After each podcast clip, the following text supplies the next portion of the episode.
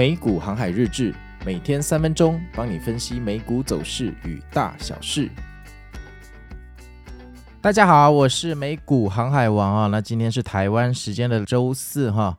那这个再度大家恭喜赚钱啊！现在台股应该正在大涨哈。你知道人生最快乐的是什么事情吗？就是呢，大家都在放台风假哈，然后台北市这个背负着股市不能停的重任，所以台北市的子民们还需要上班。但是因为股票大涨哈，造福了所有台北市以外的子民哈，所以。呃，如果你住台中、台南、高雄，今天就是开心数钱，好好在家里休息 shopping 的日子。但是我们台北人就是，哎，就是去上班吧，哈。为了让你们大涨，哈，大家就牺牲一下福利，哈，早上还是得去上班。好，那我们来看一下昨天美股又发生什么事情哦。那首先就是，呃，有持续听我，因为我 Podcast 从六月一号做到现在，哈，应该有一些朋友和听众是跟我六月一号就革命情感到现在的老粉丝了。那如果你有持续跟我这样每天的看盘，你应该知道每个月的第一个礼拜都有非常恐怖的小非农数据跟大非农数据啊哈，两个低端二人组哈。那这个数据在昨天一开出来八点半哦，这鞭炮声就响起了哈，这三大指数期货往上乱喷一通哈。那当然是因为我们这个数据出来远低于预期啊，而且低非常非常的多哈，这简直就是奇迹啊！套一句奇异博士说的话，在他看过的一千四百万种组合里面，就只有一种结局是好的。结果这种结局，我们昨天就遇到了哈。原来的大凶之兆，原来苹果山顶的麦当劳准备要完工，突然被举发违建呐，就是这种感觉啊。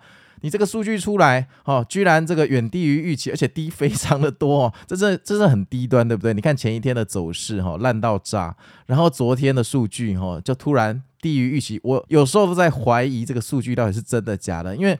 你知道联准会也很常干一件事，就是过了一两个月后呢，他把前几个月的数据修正，哎，修正完，哎，好像也没有低于预期，但反正没差了，股市只反映当下哈。好，那昨天八点半的小飞龙数据出来之后，哈，就大家就放鞭炮，举国欢腾啊，三大指数期货开始狂飙。但是可能是因为大家都已经跌怕了，哈，就是杯弓蛇影了。在群里大家都说这是不是骗炮，要不要进去？大家都非常的怀疑，很不错哈。当大家开始有恐惧的感觉的时候，说不定就是股市回暖的时候，因为群里越来越少人讲话了嘛，那表示这个。呃，这个大家赚的钱可能都缴回去了，那这个时候既然都缴回去了，那股市的泡沫就是随之减少嘛，好，这是一个非常简单的逻辑。好，那九点半开盘之后呢，呃，三大指数继续给它往上涨，哈，往上突破了两次，居然都失败，到底在干什么啦？给点力好不好？结果呢，到了十点之后，哎，就下来了哈，这个骗炮时间十点哈，偶尔会迟到一下，但从不缺席啊哈。啊后来又花了半个小时打了一个迷你的底部，打到十点半又继续上攻哈，然后喷了十分钟，呃，又跌下来，然后你可以持久一点嘛，快受不了了。然后继续盘整到晚上十一点，到目前为止哈，你听我在这边讲故事，你可能觉得很精彩，对不对？好像以前小时候在听爸爸妈妈讲《西游记》的感觉哈。但事实上，我跟你讲哈，如果你有加入我的 LINE 群，我们当下在看盘的时候非常热闹，大家不断的贴即时的线图，然后说要往上涨了，下来了。跳水了，大家都有各自各样非常即兴哈的真正很真实的情绪的表现哈。那你现在为什么会觉得说听故事很有趣呢？很简单，因为你知道结局了。在我前几集的 podcast 说过，当你知道一个结局的时候，就像你一个魔术，你知道了它的秘密，所以你在听的时候你会觉得好玩，或者甚至你会觉得很白痴。但是呢，这个日内走势图啊，它的比例是会随着这个伸缩哈去减少的。这句话怎么说呢？就是。你现在看到，因为其实昨天是大 V 天龙收尾嘛，所以变成说你在大 V 天龙之前前一个小时的走势看起来就很渺小，它的波幅看起来就不大，因为跟后面的大 V 天龙比起来，它比例相当小。但你要知道，在大 V 天龙出土之前呐、啊，那个开盘的一个小时真的是心电图垂直走势。其实，在看的当下哈，你会觉得说，现在这个股市没有什么意思，它完全贴着美元的负相关在走，其实没有什么人类在交易，说不定都是机器人，就是。相应美元的走势跟殖利率的走势，然后走出来的一个自动化图形哈，只有散户傻傻的是用人类的身份在交易啊。好好，这这边扯远了哈，反正就是呃十点半继续往上攻啊，十分钟后又软下来了，盘整到十一点，十一点哈就开始不知道在干什么东西，就往上暴冲了。那这个为什么暴冲？我不知道，不用问我。但反正它暴冲了，这个时候你必须决定哈，你要不要把前几天卖飞的筹码买回来，或者是你要不要获利了结哈？怎么做结局都不一样。这是一个多重线上结局的概念哦。十一点开始往上暴拉，十一点四十五再暴拉第二次，这个时候呢已经有大 V 天龙出土的味道啦。但是这个好景不长哈，大 V 天龙很快就躺平在云端了，到了一点就掉下来了，一直回落到两点半左右哈。多头再次吃了兴奋剂啊，整个再继续把大盘往上爆拉，那这边也很邪门啦，因为两点半以前看起来就是要下去了哈，那下去这个剧情也合乎情理嘛，因为基本上冲高回落我们已经见惯不怪了，我们我们已经过这种冲高回落的剧情哈，已经过了半个月，所以如果它收高哈，我们还觉得有点奇怪。那昨天两点半居然帮你往上爆拉哈，直接收在全日最高点啊！如果你是目睹到最后一刻或半夜起来上厕所不小心看到大 V 天龙哈顺利完工哈，说不定你会感动的想要掉眼泪啊！哎呀，我们从九月十四号到现在，终于好不好？看到终于少数的一两次反弹，真的可以进全攻，然后持续到尾盘哈！恭喜大家，这感觉隔天过几个小时九点开盘，台积电肯定要暴涨了哈！而你熟悉的那些当年的科技股，昨天也全部都没有令人失望，缴出漂亮的成绩单，就像我国最近的亚运一样，哈，很多人都拿了金牌啊，尤其是特斯拉，真的不知道它在涨三小，但我们就是喜欢你涨，拜托继续涨，不要停，哈。那科技巨头们全数收涨，就连软苹果今天也变成硬苹果，而且苹果已经连续三天都守住一百七十元的灵魂关卡哈，会不会苹果山顶上的麦当劳地下室没有发建筑执照，所以准备要被拆除了呢？那如果是这样的话，我在这边先恭喜大家哈，我还是喜欢先预先的恭喜啦，就是周四周五再反弹个两天吧，不然我们的国庆连假到底要怎么过哈？到底要怎么过哈？那这个前一天哈，极度看空的我在昨天又狠狠的被打脸了，但是被打得很值得啊，因为其实我虽然脸被打，但我手臂没有被打哈。我盘前看到那个夸张的数据之后，我非常的怀疑政府造假，我就进去开始捡筹码了。所以昨天呢，我也算是有赚到一点便当钱哈。阿弥陀佛啊，这个永远不要跟自己的账户过不去啊哈。我们顺着时势，好，顺着重大的时间点去调整看法，我认为才是活得长久的一个方式。那全民皆好。股市只要涨，什么问题都没有；股市只要跌，所有的问题都是问题哈。那完全支持继续往上涨哈，最好标普啊，在这个月就破五千点，大家去开心一下哈。那目前看起来，大盘如果再继续往上反弹哈，标普可能涨个一 percent 就会遇到关键的压力点位哈。那一个位置一定有很多那个解套的卖压哈，停利单在那边等着我们哈。那多军这一次的往上进攻到底？好，两军相交可以推到哪一个境地呢？就让我们继续拭目以待吧。这简直比 Netflix 的连续剧还要精彩，还要有爆点，还要夸张哈！每日连续剧啊哈。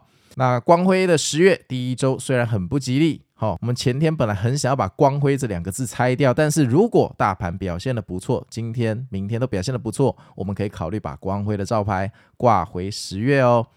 好，那接下来是我们的 Q&A 时间哈。那 Q&A 时间呢？今天我们有两个小题目。第一个小题目是航海王，你每天到底几点睡觉？哦，你早餐都吃什么？那因为考虑到这一题，我可能三十秒就回答完，我就顺便回答一下。首先，几点睡觉？这个，呃，我通常一两点睡啦。那如果那一天有做交易，可能会两三点睡。好，那如果那一天赚很多钱，可能就会比较兴奋，就会四点睡哈。早餐吃什么？哦，因为你晚上看盘，如果你那一天有做到三四点，通常会叫 Uber E 的宵夜哈。那有叫宵夜的情况下，起床后不会很饿，所以通常也不会吃早餐，会直接吃午餐。那这是我的回答，希望你满意。接下来是第二个 Q&A，名字叫 Brian's Brother。好，那航海王你好，我是今年一月开始接触美股，我是一个新手哈。我发现牛市要赚钱并不难，难在股市不好的走势里如何把钱守住哈。听您的 podcast 跟日常分享，还有赖群的提醒，啊，渐渐领悟，对这个部分很有帮助。诶，我以为所有人都把赖群关掉那个提醒，你居然把提醒打开，那你不就整天手机震动？因为我们群每天都一千多个讯息哈。近期我有一些当冲的经验，美股好的公司选择很多，令人眼花缭乱，哈，导致容易选错股，也就是别的股在涨，我选到的居然绩效跑输，哈，近期失败率蛮高的。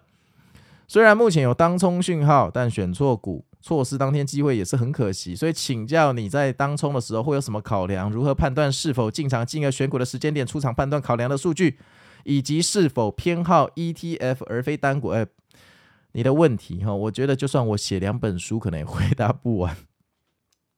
啊、嗯，你的问题感觉应该有一本书叫做《短线交易制胜守则》来回答你所有的问题哈。而且你的问题很可能是一个无底洞，就是在这一条路上，我相信再怎么厉害的高手哈都没有办法说得很满。那没关系，我先回答你一些比较心灵鸡汤的问题哈。首先。你选股选错股，绩效跑输大盘，这个是非常常有的事情。你真的不要想太多哈。最好笑的例子就是，巴菲特常常被讥笑说：“哎呀，巴老爷爷今年跑输科技股。”但是在熊市的时候，巴菲特又被拿出来，播客下创新高，产电伍德姐木头姐，对不对？那。这句话你听的时候，你当然可以当娱乐新闻，像苹果日报那样听啊。但是我希望你是听到他的弦外之音，就是这意味着巴菲特的绩效也常常跑输科技股。那你可以把它定义为他选错股吗？其实你可以这样定义，对不对？真正的牛市的时候，科技股在长红的那两三年，有人在鸟巴菲特吗？大家都笑他都过时的老头子，笑他的选股不符合潮流。但是熊市的时候，莫名其妙他持股。完全跑赢纳斯达克，你我熟悉的那些年的科技股，诶，对不对？那你不能一年说他选错股，隔年熊市就说人家选对股嘛？那你这太善变，你在股市里稳死无疑嘛？因为你说你今年初才入美股，表示你到现在才经历了七八个月，你用七八个月去评断你选错股票是一点意义都没有，而事实上你本来就会选错股票。如果你选错股票的定义就是你的绩效跑出特斯拉或你的绩效跑出 NVDA 的话，那我保证你去年绝对选对股票，因为去年哦，你的绩效要跑出 NVDA 也蛮困难，人家已经跌到连名字都叫不出来了。但今年哦，你绩效要超越它也是蛮困难的，因为人家涨到你都认不得妈妈了，对不对？所以我建议你不用去想说你的绩效跑输谁，你永远跟大盘比就好了。你不要去跟人家晒的这个账单去比，那个一山有一山高，而且说难听一点，你怎么知道上单那个账单是 P 图或不是 P 图的？你为了一个没有验证过的资讯哈，去花你的时间去在意，你还不如想一想怎么让你的账户少亏一点钱，因为少亏一块钱就是赚一块钱，这观念很重要。你不要觉得说赚一块钱是赚一块钱，少亏一块钱。嫩啊，嫩逼，这个就是一个很不长进的态度。没有少亏一块钱跟赚一块钱，在你的美股账户里面，你的总净值都是多一块钱。所以少亏一块钱的重要性，其实比赚一块钱还要高。其实还要高，因为你赚一块钱的时候，你的自信心会膨胀一块钱；但你亏一块钱的时候，你的信心会少三块钱。